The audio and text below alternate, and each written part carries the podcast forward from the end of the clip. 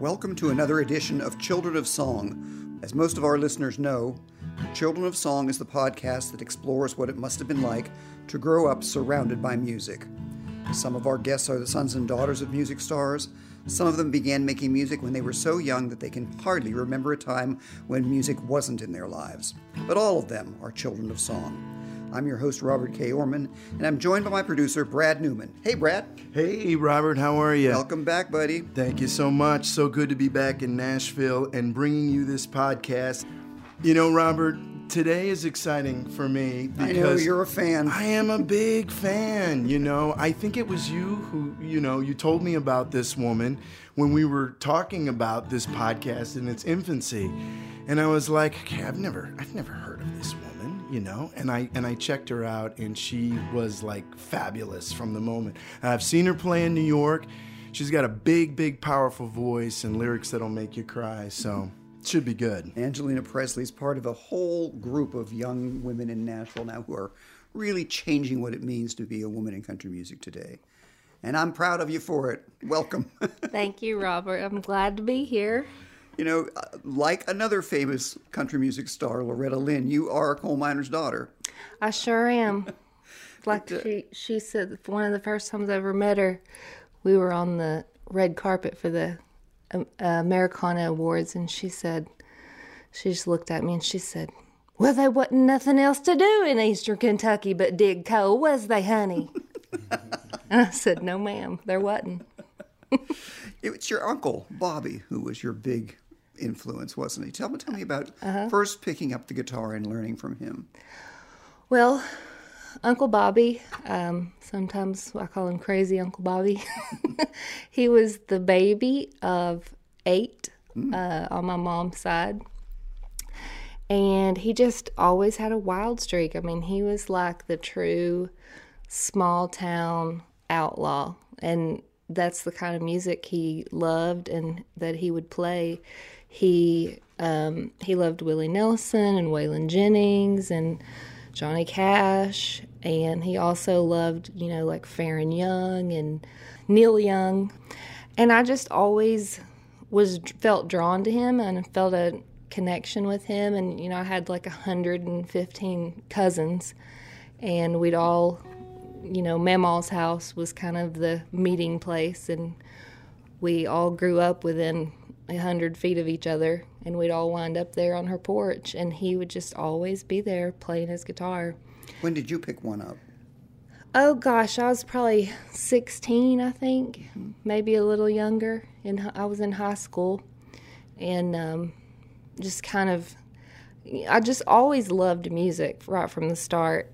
Um, I had a re- had a record player. I'm dating myself, but I had this. Hey, I've got three of them still. yeah, well, me too. I had this little record player that would fold up into a suitcase, and you could take it with you. Mm-hmm. And I carried that thing around with me like it was my blankie. I had my record player and my little box of 45s. Oops, excuse me. And you know that was I loved records before I loved Barbies. Um, I just always felt drawn to music. And um, what was behind learning to write songs? That that seems so uh, from outer space for somebody in a small town like that in the middle of nowhere. Like I'm going to write songs. What where did that come from? Well, funny thing, funny you should ask. Um, my dad picked around on the guitar a little bit too. You know, he has like five songs that he knows, like "Mama I Tried." Um, House of the Rising Sun. Uh, let's see. Um, I don't know. There's like five that he knows. Anyway, he we always had a guitar laying around, and um, I wanted to learn how to play.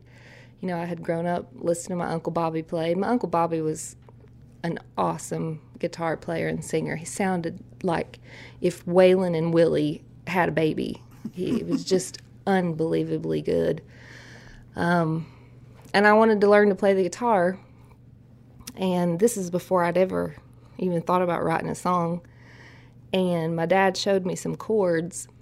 And um, when you first start learning how to play guitar, it's just like so rough on your fingers. Mm-hmm. And my little, you know, teenage fingers were just like bloody nubs.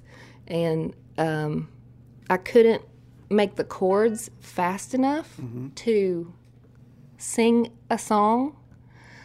So I thought, well, I can get from G to C. so I'll just make up a song that I can sing with the chords that I know on the guitar. So the lim- limitations as a guitar player led you to writing songs. Yes, that's exactly right. And you mentioned Loretta as being an influence. Uh, You obviously listened to her records, uh, coming, and you you did know she wrote the songs, right? Oh, oh, definitely. Um, I mean, I don't know how he could write such personal things. I mean, how he could sing such personal things. And but you know, Loretta Lynn is like a, I don't know, it's like a Greek god where I'm from. I mean, we all just love her. And her Butcher Holler's not far from your hometown. It's really close. Yeah. When I was in high school, I used to skip school and go up there and play my guitar and write in my journal and But it was also a way to get out, wasn't it? I mean, in, in a way, music for her was a way to, to, to kind of escape some of that poverty from where you, you grew up. Yeah, it definitely had a big impact on me.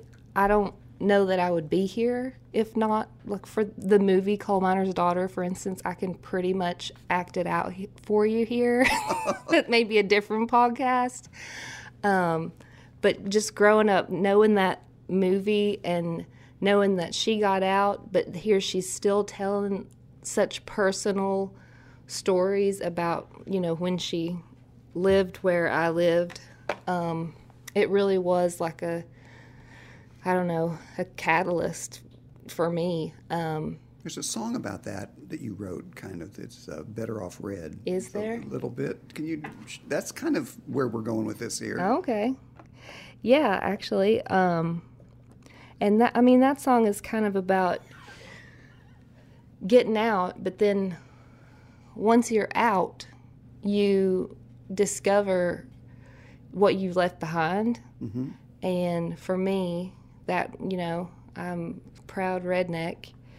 Um, and Better Off Red sort of came from that place of, well, now I'm out here in the world, but there really is there anything better than sitting on the porch with my mom breaking green beans and getting ready to have supper?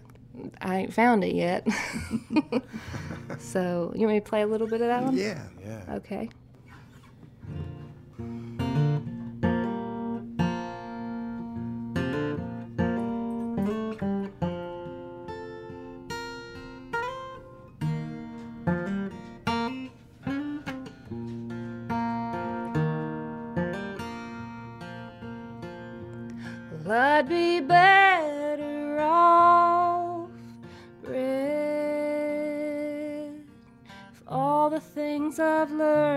Just fall out of my head. Cause a blade of bluegrass left a scar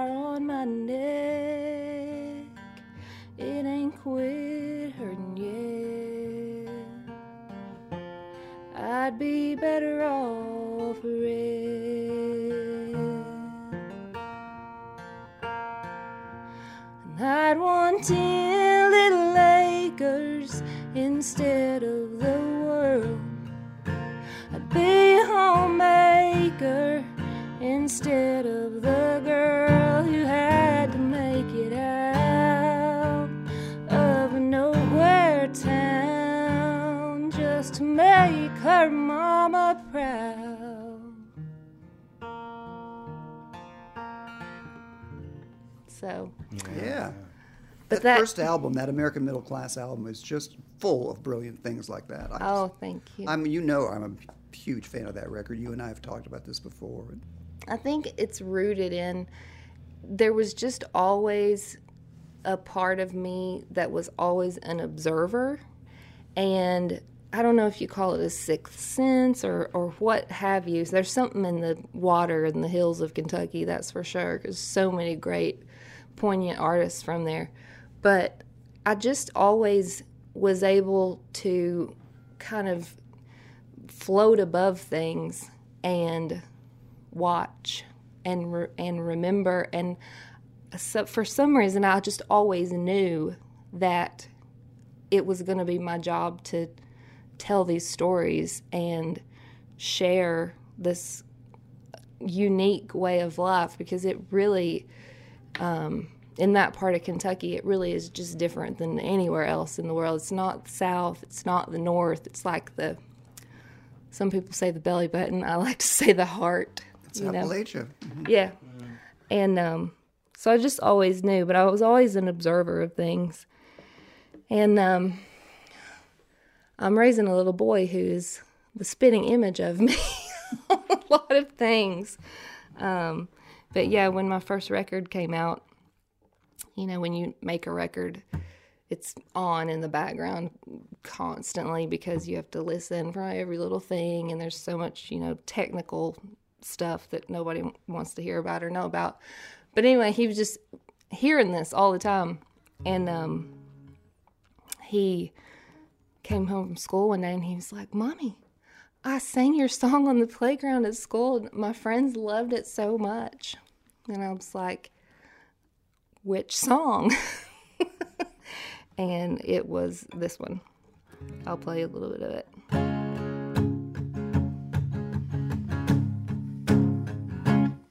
Knocked up, shame, shame. Mama gonna ruin my family name. Here comes what Granny's been a dreading. Billy for a baby and a shotgun wedding. Hand me down crib and a pickup truck. That's what you get when you get knocked up. But I mean, Great for a kid to be singing on the playground. I know. I was like, well, sit down, honey. We have to talk. but to your point about uh, really observing, what I really appreciate is you're you're unapologetic about the life there. You know, I think in my community where I grew up in Ohio, which isn't that far away from Kentucky, Mm-hmm. but it might as well be thousands of miles away. I think Yeah. culturally. I mean, We call the them idea. Cincinnati. You Oh, do you? Yeah. well, yeah. you can have it. Pittsburgh. you can have it. The the thing is, is, um, but if you were, if if you encountered that and someone got knocked up, I mean, it, it'd be the worst thing in the world. That'd be the Yeah. end of someone's life, really, in that community. And I, I just love that you. It, it is what it is. This is life. Yeah. Well, I mean, that did happen to me, and um, it kind of was. The, the first thought that came into my head was, I'm so ashamed. Like, I'm so ashamed of this. And like I said, I have 150 cousins, and I was the first one out of all of them to be pregnant out of wedlock, you know. And that's how I felt. And I thought it really was an awful way to feel for something that's so joyous and such a blessing. And the juxtaposition of that in my head, it's like the only way I know how to co- sort of deal with it is to just talk about it and sing about it exactly how I feel. So I had that first um, part of that song, and you know, we co write in Nashville. I'll bet I pitched that song to 15 different writers who just kind of like looked at me like, mm, I don't know, what else do you got? um, till finally, I, Mark D. Sanders, I, pitched, I played a little bit of it for him, and he just kind of, he has this idea book with like thousands of ideas, and he just like closes his book, and he's like, yeah, that's the one we're going to work on today. That's Mark. I can see that in Yeah. Mark, Mark doing that. You know, But- you're, you're very lucky in that you not only have your own solo records as an outlet for your songs, but also the Pistol Annies. And talk about how you got involved with those other two women and how Miranda discovered Miranda Lambert discovered you. Is that right? Mm-hmm. Or how did that? Well, I mean, so, sort of. You know, I had been a, I I moved here um, a few years. I don't know how many years it's been now. I've lost track. But um, I had been working in town as a songwriter. I guess for maybe three or four years um, when I met her, and um, I actually met Ashley 1st and we Ashley kind Monroe, who's the third member. we kind of got hooked up on a writer's date. Our publishers were, knew each other, and they kind of put us together, thinking that we might write a song. And of course, we just fell completely in love the, from the first minute. We wrote a great song the first time we ever got together, and that's kind of how co-writing is. It's like it either It's either it's a blind date. It- yeah. right where you have to show up naked and you've already agreed to sleep with the person. That's how it feels to me because I write by myself a lot. Um, so it's a very sacred thing to me. But uh, yeah, so I met Ashley and we hit it off right from the bat. And then um, I had made a record back then, which it got put through the Nashville Wringer and well, it never really came out. But Ashley had a copy of it and she played it for Miranda. She knew Miranda because they were on Sony together. Right. Um, and they were having this girls' weekend in the Airstream, kind of just writing some songs. And they had written a few songs and they didn't really know, well, who are these songs for? Because like I wouldn't cut this, and Ashley's like I wouldn't cut this, and then somehow they wound up listening to my record, and the idea was born. They called me in the middle of the night. It was like, you know, one in the morning. I have a two-year-old and a drunk husband. I was like, y'all are crazy. What are you? They're like, we're going to start a band. And I was like, no, we're not. What are you talking about? But by golly, two weeks after that, Miranda invited me to come over and hang out on her bus and had some cold beer waiting on me and and it turned out that the bad husband the ex-husband turned out to fuel some of the pistol annie's songs. He like, certainly uh, did. Housewife's prayer and well drunk on your solo album. Yep. And housewife's prayer on the pistol annie's mm-hmm. record. What's yeah. the story behind that? Um, well you know i was in the middle of getting, you know, he and I, we'd only known each other three months before we got knocked up. And speaking of, because I think my kid will probably listen to this someday, he knows that he and me and his dad, we get along great now, and everything worked out exactly how it was supposed to. I have no regrets whatsoever. In fact, it was a blessing how it all played out. Um, because it did become fuel for a lot of songs. Um, but we were in the middle of getting divorced uh, when I started. I started Housewife's Prayer. Um, our house was about to get for was about the bank was about to take our house. We got a home loan back in the day when like you could, you know, walk in with a forty ounce of beer and you know off the street and say, "Can I get a loan?" And they'd be like, "Mm-hmm, sure, More, exactly." um, so anyway, I thought which goes back to my roots. I thought, well, maybe I'll just burn this house down because we had insurance on it. and I was seriously in a I was in a dark place and I was broke and you know things hadn't really worked out comp- all too well in my music career because um, you know people were just kind of taken aback by my honesty and I don't know, the fact that I'll say pretty much anything. Um, so I was thinking about burning my house down. And then I realized, well, everything nowadays has an automatic shut off, like the iron does, the coffee pot does. And so I thought, well, I will, instead of that, maybe I'll just pick up my guitar. So I picked my guitar up and I kind of came up with the first um, verse to Housewife's Prayer. I'll play it for you.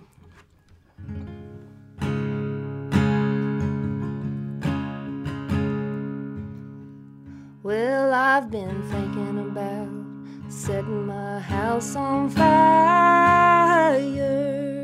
Can't see a way out of the mess I'm in, and the bills keep getting higher.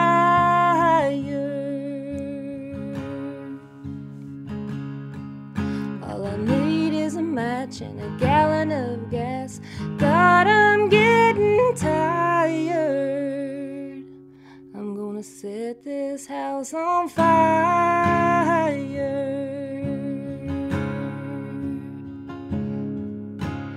And so that was an easy sell to Miranda. Miranda, Miranda. obviously. In fact, I think she's the one that had the "all I need is a match and a gallon of gas." That was her line.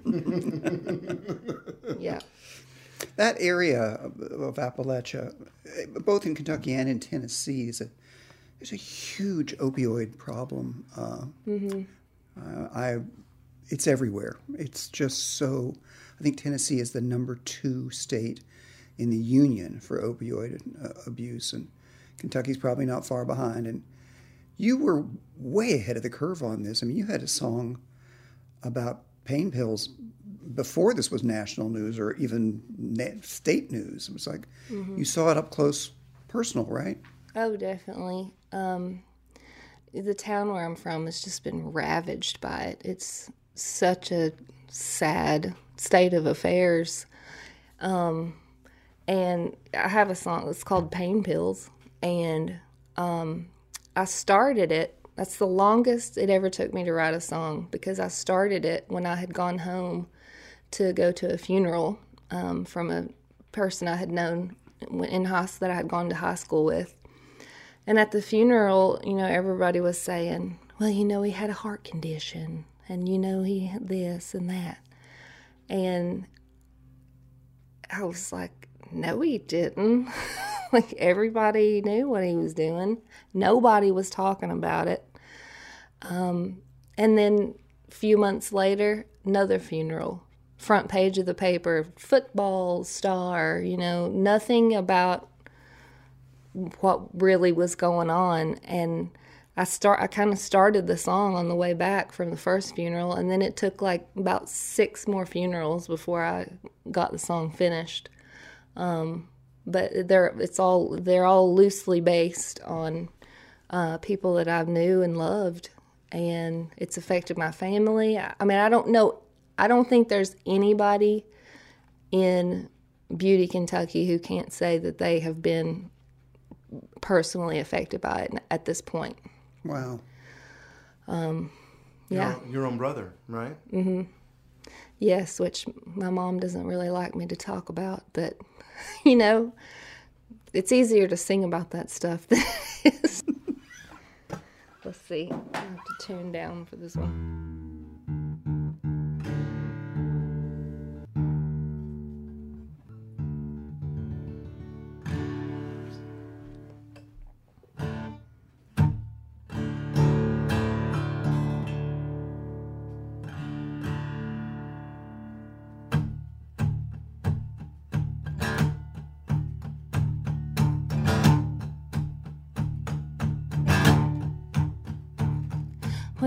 Davy dropped dead, the paper said he was a football hero. Kids all cried and the rumors died, and before he was in the ground, Jimmy was up on the strip job, sucking another one down. When Vicky got out, it took about a week to catch the fever. Went across town to Dr. Brown, begging for some pain pills, pain pills. A little bit hurt is surely gonna kill a lot of good people in heels. Lord, won't you save us from these old pain pills?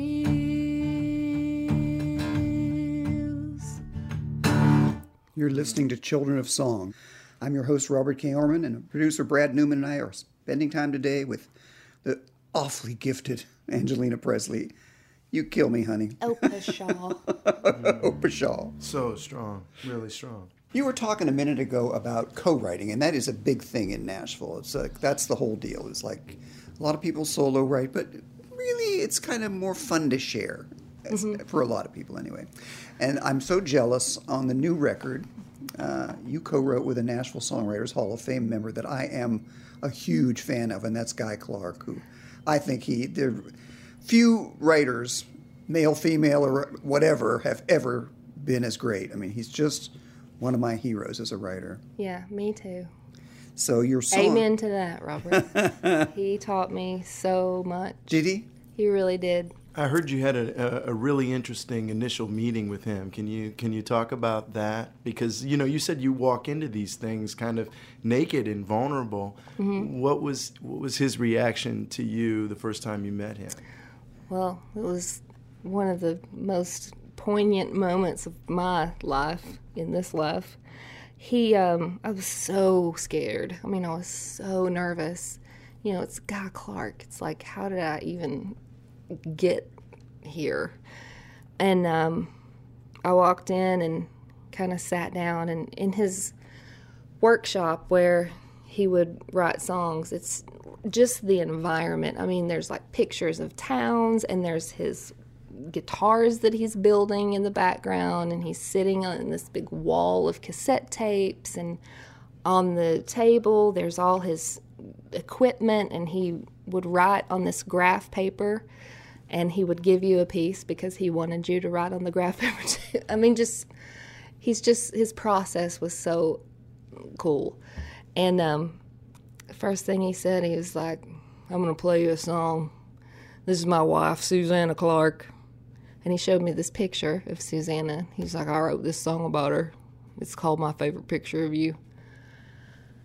And I was like, okay, pinch yourself. And he just played the song, and it was so beautiful. And um, then he was like, now you play one. I was like, oh my God. Um, so I did, and I don't even remember what I played. I dug to the. I was like, "What is like the one that I don't even remember what it was. Not on any record." But when I got finished, he was like, "God dang, that was brave." Only he didn't say "dang," which I've heard other Guy Clark stories, and he has not. He that don't end so kindly. no, he's he's was not one to mince words. Oh, Oh, he no. Could be, he could be tough then. Oh, I mean, yeah, you're, yeah, you're yeah. being naked, and he Yeah. could really tell you that was terrible. yeah. Oh, yeah. Wa- yeah, Wade Bowen, who's a friend of mine, he's a Texas artist. He he tells a story. He played this song for Guy, and he was just like, "Nope, what else you got?"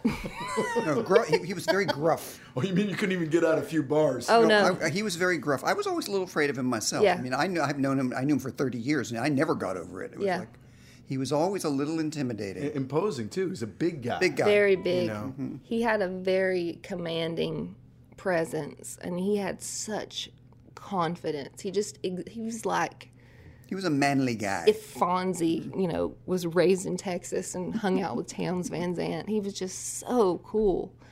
And um, so, what was it like writing together? Was it easy? Was Well, it hard? I mean, once you br- kind of got in and passed his, you know, test, I guess, I don't know.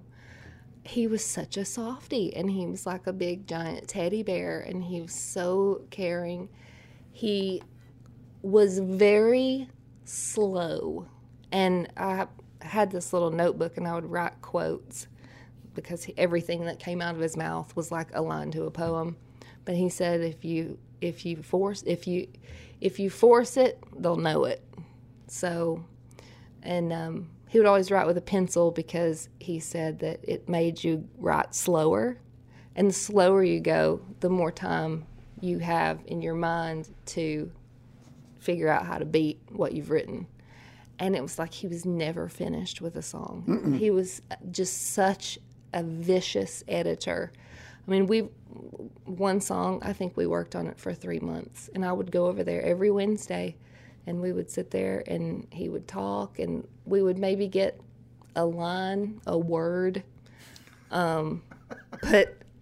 I, No, this is the way I he loved was. it. It sounds like Tai Chi. He was a cra- he was a, a, a superb craftsman. Yes. is what he was. he wrote songs like how he built guitars. I mean, it, it was Exactly. just very refined and at the same time just wild because just some of the things that would come out of his mouth it was just like that's a whole other song guy like that's a title that's not a line So cheer up, little darling, is what comes on. Okay. The, that's on the new record. Yep. And it's the it's the Guy Clark memories. It's is it the last song he co-wrote?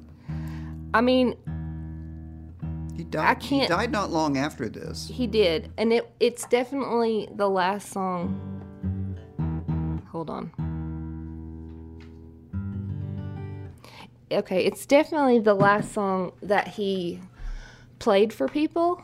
Um, toward the end there, he it got hard for him to play guitar, uh, so he started playing the mandola. Like, just decided to teach himself to play the mandola, and he had started this song on the mandola. And the day that we wrote it, it was like I had never seen him more just full of energy and he wasn't using his cane and he was just walking around and he was smoking a little bit more than he normally would and it, I went home that day and I told my husband I was like I felt like I was hanging out with like a Heartworn Highways guy today. Mm-hmm.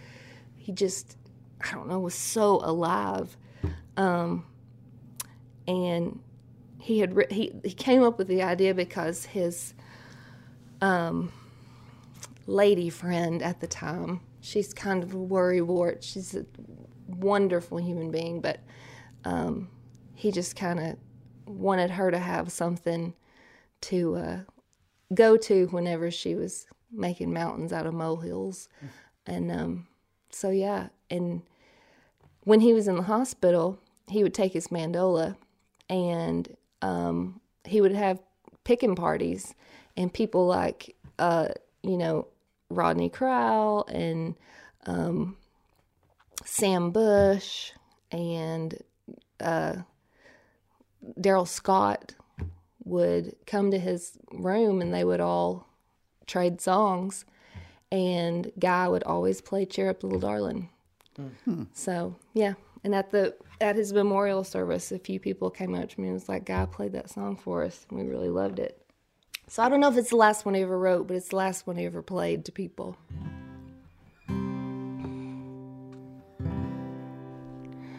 Cheer up, little darling.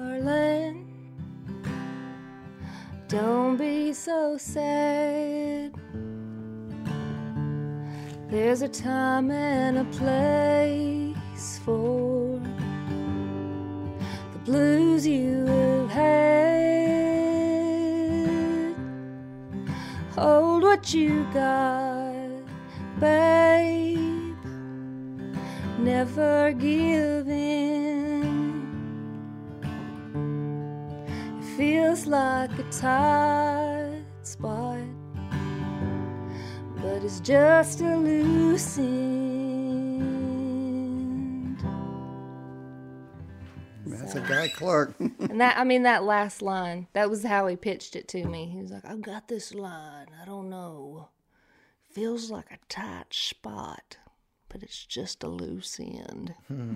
I was like, well, I guess I'll write that with you, Guy. the title of the new, of the new record is Wrangled. Uh, and it's uh, those of us who, who work in the country music business know how difficult it has been for women. It's always been difficult for women, but it's even more difficult, it seems like, lately. It's like actually now men programs at radio say, I don't play women. I mean, yeah. they actually say stuff like that now. They do. And that's which is shocking Don't me. get me started. I made a whole record about it. You made a whole record. Wrangled yeah. kind of addresses this. I mean, it's a and it's an important thing to say.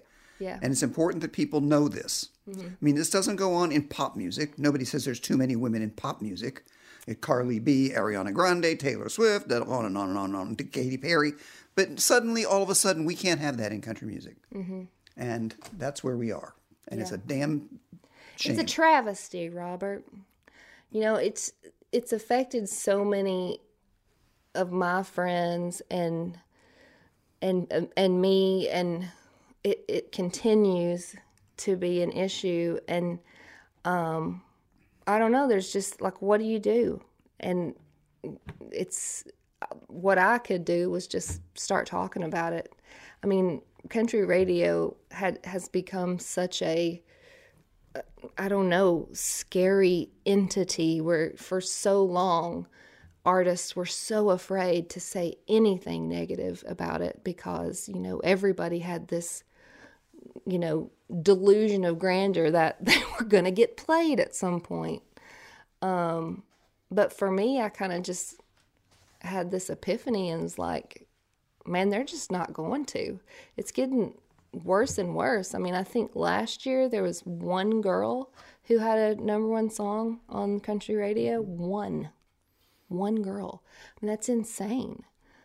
It's wrong, and it's so wrong. It's wrong. And, it's, it's predicated on the belief that women don't buy or listen to other women, which is so not true. I mean, Who do they think bought Loretta Lynn? Or do they think bought Tammy Wynette? right. Or for me, it was like Trisha Yearwood and Patty Loveless and um, Reba and Martina McBride. It's like you can't. Country radio is the grand stage. I mean, it's popped into so many daddy's garages. Like my dad keeps a radio on in his garage all the time. That's like my yardstick. And he doesn't know what Spotify is. He even if he did know, he wouldn't pay for it. because why would you when you can get it for free on the radio, you know? So it's like this music's being popped in and there's no women being popped in with it. And it's like, how can you make a Reba or a Loretta when that grand stage has been pulled out from under them? And it scares me to death to think that there are little girls and little boys growing up now who won't have a Reba or a Loretta or a Patty Loveless. It just won't happen. Um, Were you worried there was be backlash from the album though? I mean, not that you. I mean, like, obviously, it's it's already a persistent problem that women are not there. But by shedding such a highlight on it, were you worried that maybe that would sort of blacklist you in one way? I mean, I kind of just knew that it would.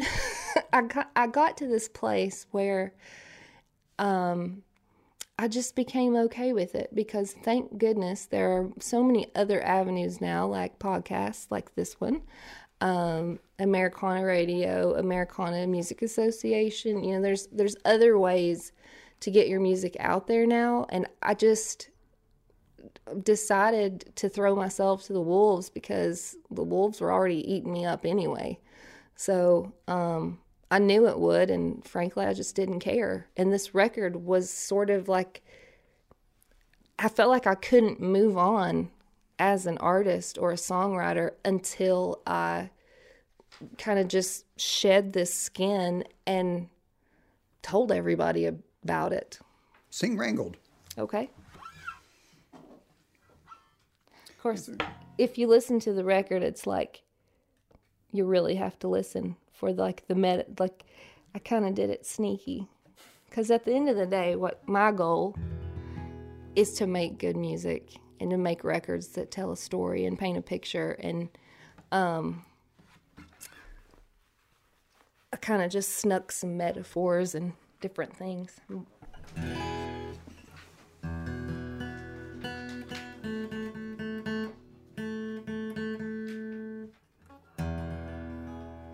So yeah, this is my breakup song with country radio. Is what I always say.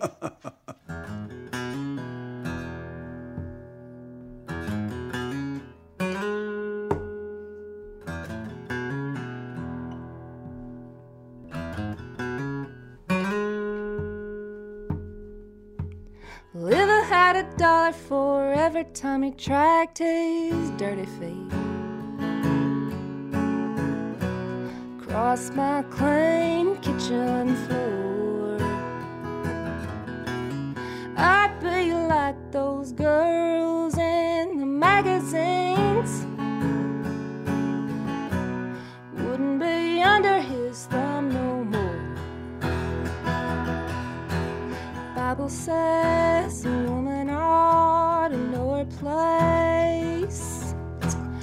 Mine's out here in the middle of one of these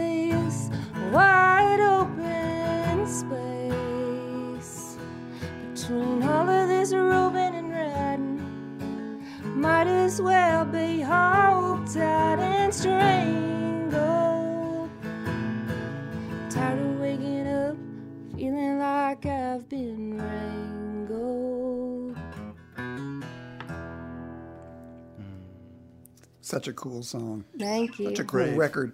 Such a cool record. Thank you. I never much. thought you'd be able to top American Middle Class, but Wrangled is just as good. Oh, thank you very much. I'm so uh, tickled that you've gotten to know Wanda Jackson. Mm-hmm. Just in case you folks out there listening think she only sings ballads, she knows a member of the Rock and Roll Hall of Fame and has Oh, for co-written sure. with her. yeah. Man, Wanda is such a rock star. I can't even describe it. What's interesting is we say this too. You have all these these these great mentors like Guy Clark and Wanda Jackson. In a way, that's made you also a child of song, even though you know you're no longer a kid. D- do you feel like a kid when you're with them?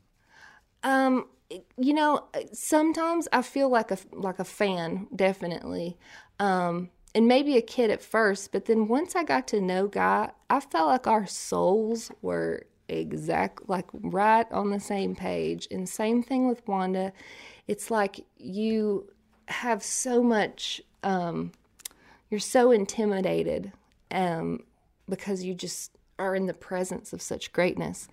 But then within 10 or 15 minutes, you realize why they are who they are and why they're so great because they're just, I mean, Wanda's just this girl from Oklahoma who sings songs and her mother made her clothes for her. And, you know, just, she's like me. I mean, I'm just this girl from Kentucky who mom did what she, it's, we're just the same. So, um, yeah, they are teachers, but at the same time, I think um, one of the biggest things I learned was that they have been able to stay open to meeting young artists because they realize that they can learn from us too, you know? Um, I think Wanda more than a lot, actually, too. I mean, mm-hmm. She is so sweet in some. She is. She's a tender little soul. She's a rockin' lady She with that nasty voice, but she is as sweet as they come. She is, and she's so little. Like you could put her in your shirt pocket and just like take her around with you. I really would love to do that. But um, you can't get a good girl down. Whose idea was that? Yours or hers? Well, um, both of us. I would say that we it was a mutual idea. She the day that we wrote that song, um, she was a little bit late to the co-write, and she came in and she was like, "You'll have to excuse me because I took a little tumble on the jetway and I just, you know, I just wasn't." And I looked a little closer. She had like a shiner. Of course, she her makeup was flawless. Like you couldn't even see it until she pointed it out. And she had showed me bruises on her legs and I was like, "Wanda, why have you come here today? Like we could have done this another day." And she just had this just grin on her face. She looked at me and she's like, "You can't get a good girl down." Uh-huh. And I was like, and let me get my guitar. and just started playing this riff, this groove, and she liked it, and off we went.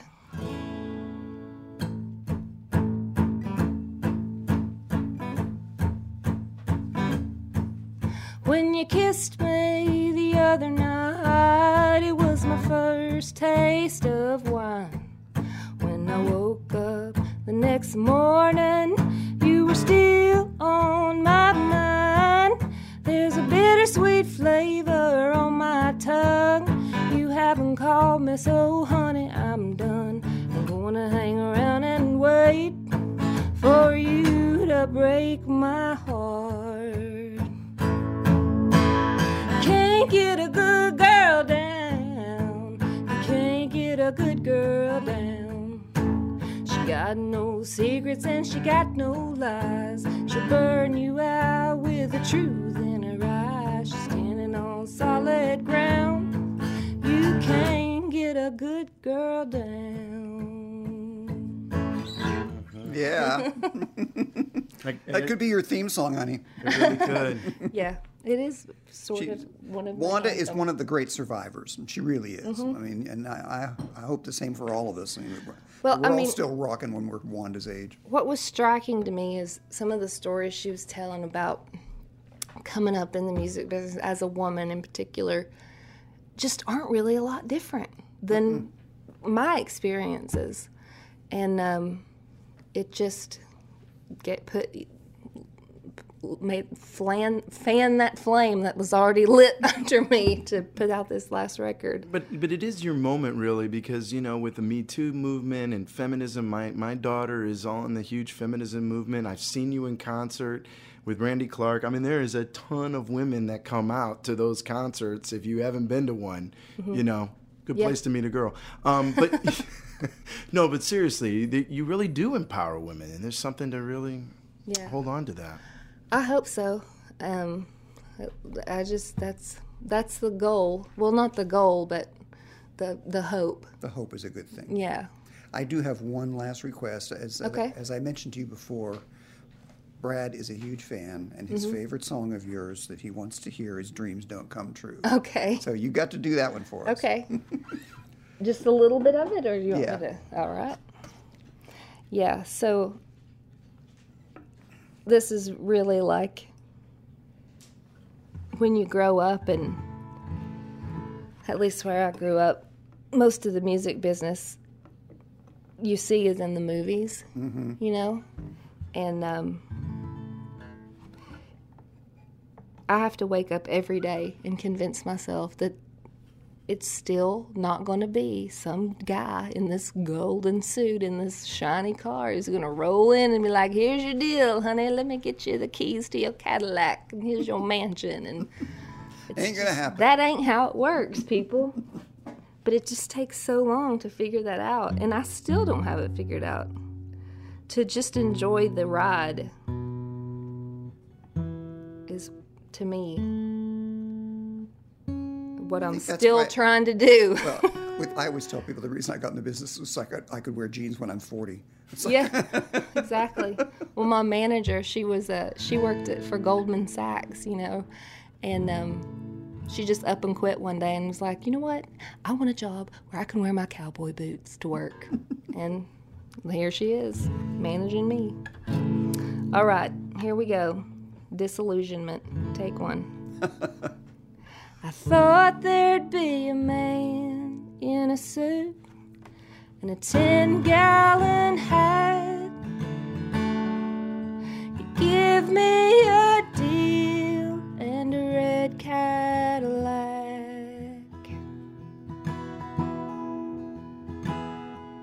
And I'd make hit records and get hooked on drugs. But I wound up pregnant, and strung out on love. Dreams don't come true. They'll make a mess out of you. They'll hang around the darkest corners of your mind. They'll beat your heart black and blue. Don't let anyone tell you they do. Dreams don't come true.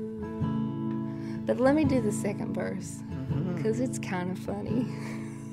I thought I'd change the world with three chords and the truth.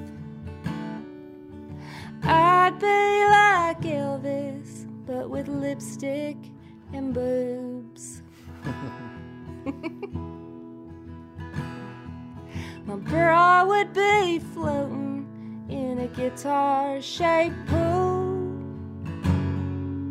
And I'd flip the bird to them whores in high school. that was funny. You know, at my record release party for this for this album, um, I did a my release show in Kentucky in Lexington, and I actually got to flip the bird. to all the girls I went to high school with who showed up to see me play. Take that. What are you guys doing now, huh? Oh no, not like not in that way, but it was just funny because they're all my friends in reality. But Well, thank you so much. Thank you. I remain a massive fan. You're never. I'm never going away. I'll always be there. Whatever you're doing, I'm there. oh, thank you so much. I mean it. And I'm of you too. I really enjoy this podcast. I'm a podcast fanatic and um, I think y'all are doing something really cool here and I'm really happy to be a part of it. We're happy to have you. Okay. Before we let you go, we want to welcome you to the B side. Here's a chance for us to have a little fun and tell one last story. As we were saying goodbye to Angaleena, she told us why her time with Miranda Lambert and Ashley Monroe is so special, and some news about a new Pistol Annies album coming out later this year.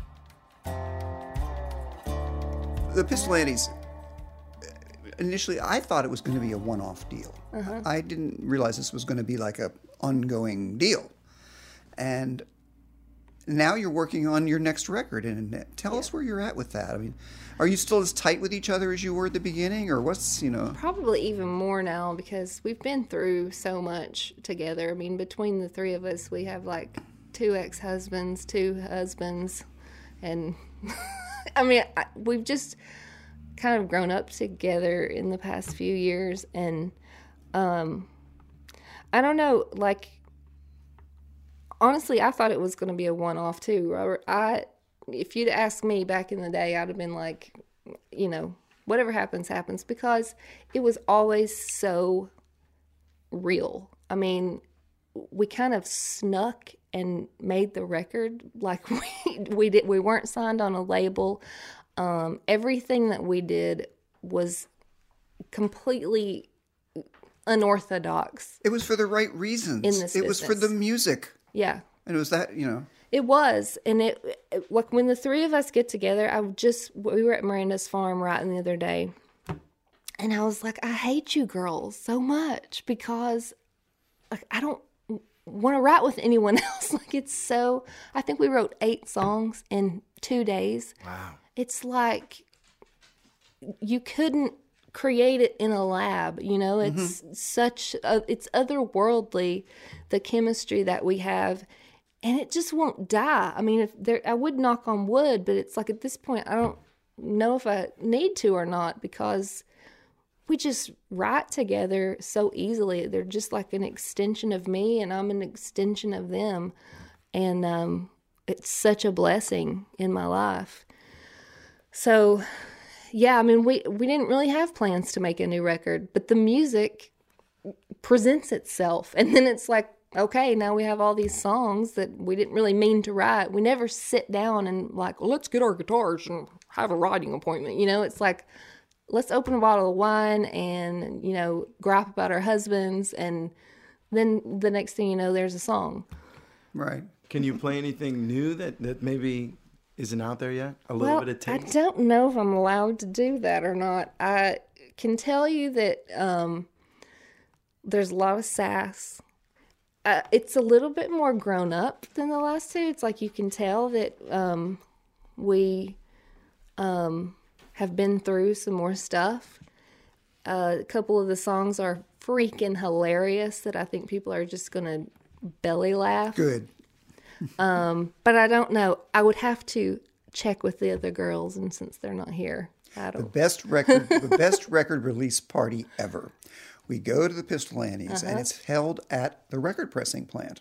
Oh yeah, that And we was go so upstairs to the. Berry Gordy suite where Berry Gordy used to stay when he pressed his Motown records here. Mm-hmm. We have the little party and they sing some songs and everything else. And when you left the party, you got the pressed record in gold. It was pressed in gold vinyl. And it was the coolest party ever. and that's just how we roll. So Next up, Allie Colleen sits down with Robert and I for a fascinating look at what it was like to grow up with her superstar daddy, the one and only Garth Brooks. Most people don't know she made a vow to her dad to stay away from signing a record contract till she graduated from college. Well, with a diploma in hand from Belmont and a bunch of original songs, this young singer songwriter is poised to make her mark. It's a music filled episode you're only going to hear on the next Children of Song, the podcast everyone's talking about. Till next time, I'm Brad Newman. Thanks for listening.